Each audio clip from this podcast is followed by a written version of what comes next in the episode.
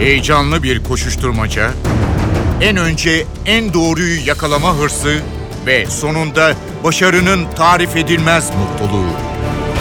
Manşetlerin perde arkası, habercilerin bilinmeyen öyküleri muhabirden de. Muhabirden şimdi başlıyor.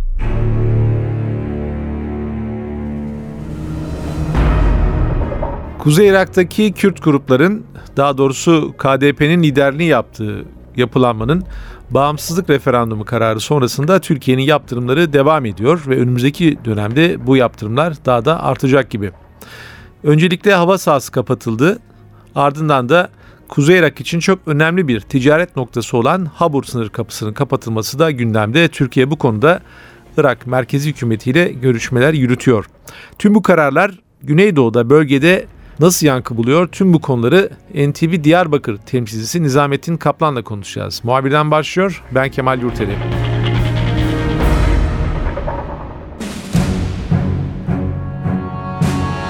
Nizamettin Kuzey Irak'taki referandum sonrasında Türkiye yaptırımlarını sırayla yürürlüğe koymaya başladı. Geçtiğimiz günlerde Milli Güvenlik Kurulu'nun kararı sonrasında hükümet Kuzey Irak'a yönelik hava trafiğini yani hava sahasını kapattı. Habur konusu da yakında belki de böyle bir karar yaşama geçecek, Habur kapatılacak. Nedir bu sınır kapısındaki son durum?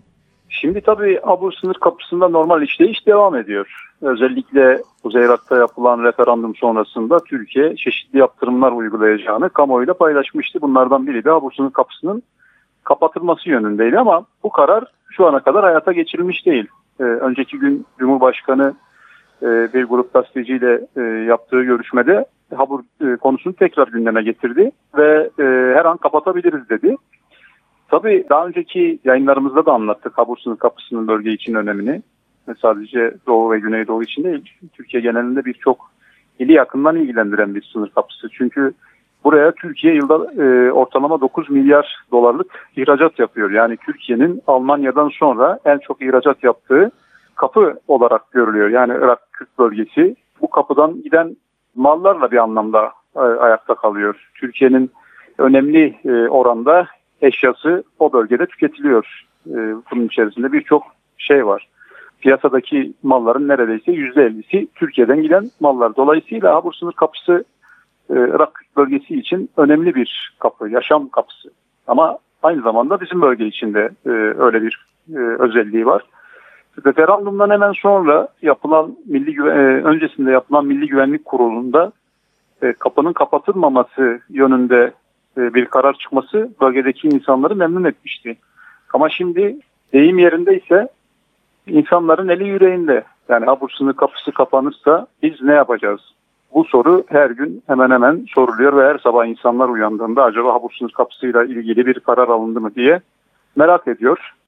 Dolayısıyla Habur sınır kapısı kapanırsa sadece Irak bölgesi değil bizim bölgede ciddi anlamda etkilenir. Birçok işletme kapısına kilit vurmak zorunda kalır. Birçok insan da işsiz kalır. Şu an Habur'daki askeri tatbikat devam ediyor mu? Ee, Irak'tan gelen askerler de katılmıştı bu tatbikata. O tatbikat hangi aşamada? Evet şu anda tatbikat e, devam ediyor.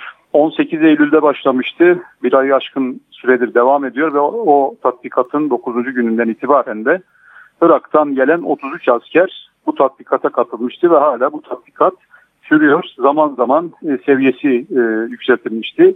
Üçüncü safhasına geçilmişti ve sonrasında da e, zaman zaman takviye zırhlı araçlar getirilmişti bölgeye. O çerçevede hala tatbikat sürüyor ve bu tatbikatın ne kadar süreceği konusunda da net bir e, tarih yok. Çünkü bu tatbikat Türk Silahlı Kuvvetleri'nin planlı tatbikatlarından biri değildi. Özellikle referandum e, öncesinde gelişen olaylara paralel olarak e, yapılması kararlaştırılan bir tatbikattı ve öyle görülüyor ki uzunca bir sürede devam edecek.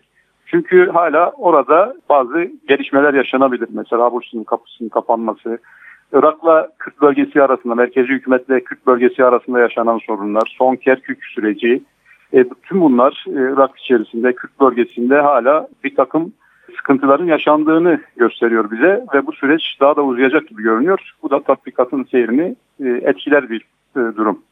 Nizamettin Kürt grupların bu e, referandum kararı sonrasında sen bölgede dolaşıyorsun, vatandaşlarla bir araya geliyorsun veya bu karar alındığı sırada yine Habur sınır kapısındaydın. İnsanlar nasıl değerlendiriyorlar Kuzey Irak'taki bu gelişmeyi? Şimdi genel hatlarıyla baktığımızda buradaki birçok kesim bölgesinde referandum yapılmasının çok da sıkıntı verici olmadığını düşünüyor genel çerçevede baktığımızda. Ama e, zamanlama açısından yanlış olduğunu değerlendirenler de var. E, sonuç itibariyle bu sorunun e, Irak'ın iç meselesi olduğunu söylüyorlar. Hatta burada e, KDP ile gönül bağı olan insanlar var. Bunun da e, doğal olduğunu belirtiyorlar. Karşı olanlar ise e, sürecin, zamanlamanın e, iyi yapılması gerektiği yönünde görüş belirtiyorlar. Zaten referandum sonrasında e, yıllardır Kürt bölgesi e, kendi kendini yöneten bir bölgeydi ve referandum sonrasında özellikle DAEŞ'in Mısır'ı işgalinden sonra birçok noktada peşmergeler e, DAEŞ'e karşı savaşmış ve Kerkük'ün de içerisinde bulunduğu birçok noktada hakimiyet sağlamışlardı. O dönem tabii Irak e, merkezi hükümeti de bu yapılanlara bir anlamda göz yummuştu. Daha doğrusu onların da işine geliyordu.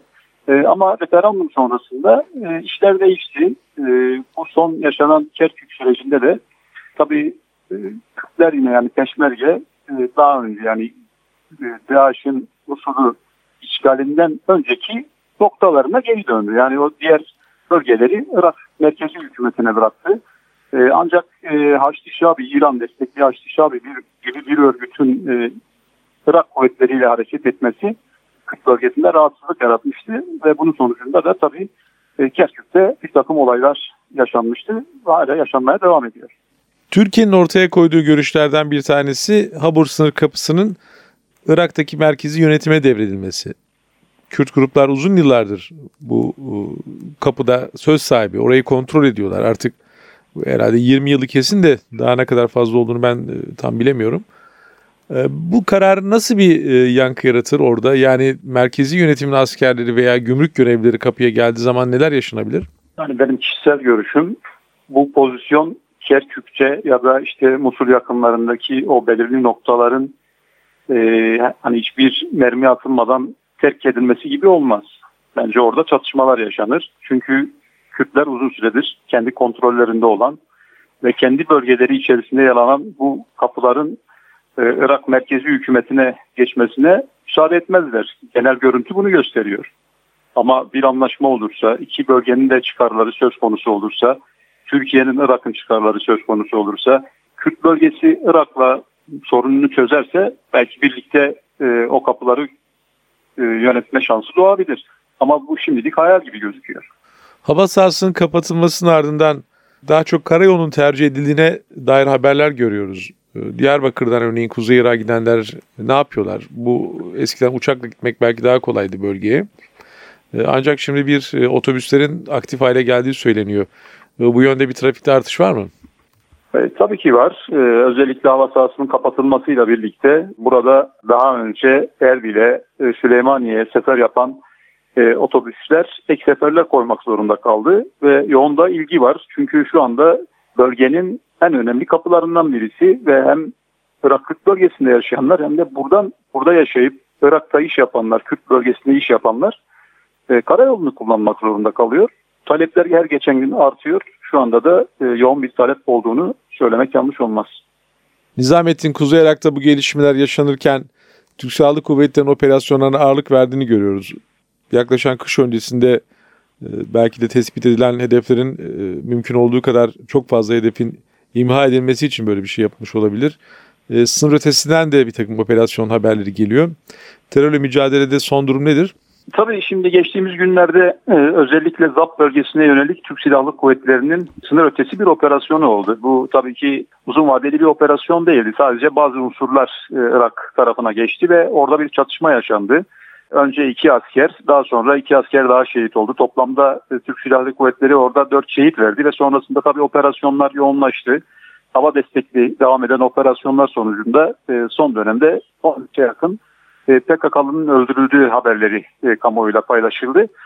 O bölgede zaman zaman sıcak temaslar sağlanıyor. Hem kış yapılanmasına yönelik örgütün hem de tabii sınır dışından Türkiye'ye sızmaları önlemek amacıyla uzun yıllar tabii ki güvenlik güçlerinin o bölgelerde tedbirleri var. Bu çerçevede de o bölgede Hem operasyonlar hem tedbirler devam ediyor. Biliyorsun özellikle son dönemde güvenlik güçleri daha çok arazide hareket halinde. Dolayısıyla bu hareketlilik zaman zaman e, Irak işlerine kadar uzanabiliyor ve bu da beraberinde sıcak teması e, çalışmaları getiriyor. Kuzey Irak'ta bu hava sahasının kapatılması, işte ticaretin engellenmesi vesaire. E, şimdi e, bölgedeki insanların e, orada Güneydoğu'da yaşayanların veya sınır hattında yaşayanların karşı tarafla ilişkileri nedir? Yani bayramlarda gidip gelmeler veya ticaret amaçlı sürekli ziyaretler veya orada işi olup iki tarafta ticari faaliyet sürdürenler böyle bir sürekli bir trafik söz konusu mu Kuzey Irak'ta Cizre tarafında veya Habur tarafıyla? Kesinlikle böyle bir trafik söz konusu çünkü her şeyden önce akrabalık bağları var. Özellikle Türkiye-Irak sınırındaki dağ köylerinde, e, o bölgelere yakın şehirlerde, ilçelerde, yerleşim yerlerinde birçok insanın yakınları var Irak'ta. Türkiye'de yine öyle. Dolayısıyla bu iş ticaret boyutundan çok akrabalık ilişkileri üzerinden de devam ediyor. Ticarete gelince Türk iş adamlarının önemli bölümü özellikle 2003 Irak Savaşı'ndan sonra Kürt bölgesinin yeniden inşası konusunda e, önemli inisiyatifler aldılar. Birçok firma orada iş yaptı. Birçok e, Türk firması orada e, iş yeri açtı. Dolayısıyla bu ilişkiler devam ediyor.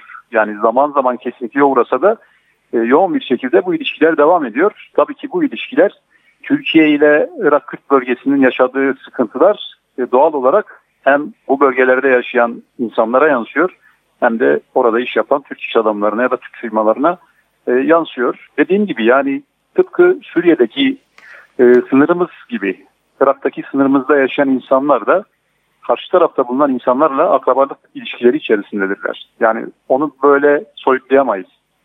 Nizamettin Kuzey Irak'taki bu gelişmelere paralel olarak Türkiye bir başka e, bölgede de e, önemli bir inisiyatif aldı. İdlib. Burada gerçi daha önceden e, birden fazla ülkenin anlaşmasıyla yürütülen bir operasyon söz konusu. E, gözlem noktaları oluşturuldu. E, İdlib'deki kent merkezinin de yine oradaki bir takım radikal örgütlerden temizlenmesi de gündemde. Bu İdlib operasyonu nasıl yürüyor? O bölgedeki yansımaları ne oldu bu operasyonun? Şimdi tabii İdlib süreci özellikle üç garantör ülkenin yani Türkiye, İran ve Suriye'nin Kazakistan başkenti Astana'da yaptığı toplantılar sonrasında e, şekillendi. Ve e, çatışmasızlık bölgeleri kararı çıkmasından sonra Türkiye özellikle Türkiye Suriye sınırında Hatay tarafında e, hazırlıklara başladı. O hazırlık sürecinin ilk bölümünde e, ben de oradaydım. Çok sayıda zırhlı araç bölgeye gönderilmişti. Batı illerinde e, bulunan zırhlı araçlar e, özellikle tren yoluyla önce İskenderun'a daha sonra da karayoluyla e, Hatay sınırına ve merkez olarak da Reyhanlı seçilmişti. O günden bu yana yani e, aslında günlerdir devam eden hazırlıklar 8 Ekim tarihinde Türk Silahlı Kuvvetleri'nin açıklamasıyla bir anlamda e, netleşmiş oldu. 8 Ekim'de keşif faaliyetleri başlattı Türk Silahlı Kuvvetleri ve 12 Ekim'den itibaren de e, gözlem faaliyetlerine başladı. 13'ünde de ilk gözlem noktası kurulmuş oldu e, İdlib'de. İdlib aslında önemli bir yer, stratejik bir yer ve e, bu stratejik noktanın Türkiye'nin hakim, hakimiyetinde olması e, Türkiye açısından şu anda PYD'nin elinde bulunan e, Afrin gibi bir bölgeyi de kontrol etme olanağı sağlıyor. Ve bu kontrol e, olanağı özellikle örgütün İdlib üzerinden e, Lazkiye'ye yani Akdeniz'e inmesini engellemek açısından da önemli. Şimdi Hatay, e, Reyhan ve Oğulpınar e, köyü bu anlamda çok stratejik bir nokta ve Türkiye'de özellikle buradan karşı tarafa Suriye tarafına geçti ve e, o bölgede yaklaşık 10 günden fazladır da hakim bir konumda Türkiye. Şimdi buraya baktığımızda 3-4 milyona yakın nüfus var. E, siviller özellikle iç bölgelerde çatışmalar yaşanmasından sonra güvenli buldukları İdlib ve çevresine gelmeye başladılar. E, bu noktada Türkiye e, geniş ve derin bir alanı kontrol etmek istiyor. Zaten yapılan anlaşmalar çerçevesinde de e, özellikle e, bu bölgelerde e, bu kontrol e, noktalarının oluşturulması anlamında Türkiye'ye yetki verildi. İran farklı bir noktada, e, Rusya ise baş, başka bir noktada garantör ülke olarak gözlem ve kontrol noktaları oluşturuyorlar. E, tabii Türkiye'nin e, bir başka hesabı da özellikle kendi sınırlarını tehdit eden e, PYD'ye karşı o bölgeyi kontrol altına almak. Hatırlarsak Fırat Kalkanı operasyonuyla birlikte ve bu operasyonu da kattığımızda Afrin 3 yanı Afrin'in 3 yanı çevrilmiş durumda. Bu şunu gösteriyor. Türkiye hiçbir şekilde e, Afrin'in e, Laskiye yani Akdeniz'e açılan yolunu açmak istemiyor ve kapatmak istiyor. E, zaten TSK bir açıklama yaptı. E, Özgür Suriye ordusunun e, desteklendiğini belirtti. Azez ve Cerablus e, bölgesinde 243 meskin, meskun mahallin e, yine 2015 kilometre karelik bir alanın kontrol altında tutulduğunu söylüyor. Bu da şunu anlat, e, gösteriyor. Türkiye şu anda bir noktada e, İdlib operasyonuyla esas e, hedefi olan Afrin'le ilgili adımları atmış gözüküyor. E, ve önemli bir bölgede de hakimiyet sağlamış gözüküyor. Gelen bilgileri değerlendirdiğimizde. Nizamettin teşekkürler. Kolay gelsin. Ben teşekkür ederim. İyi yayınlar.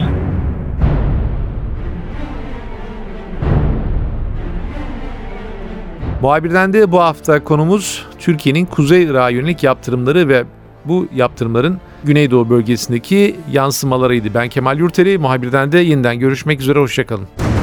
Haber için değil de haberin hikayesi için şimdi onlara kulak verme zamanı. Muhabirden NTV Radyo'da.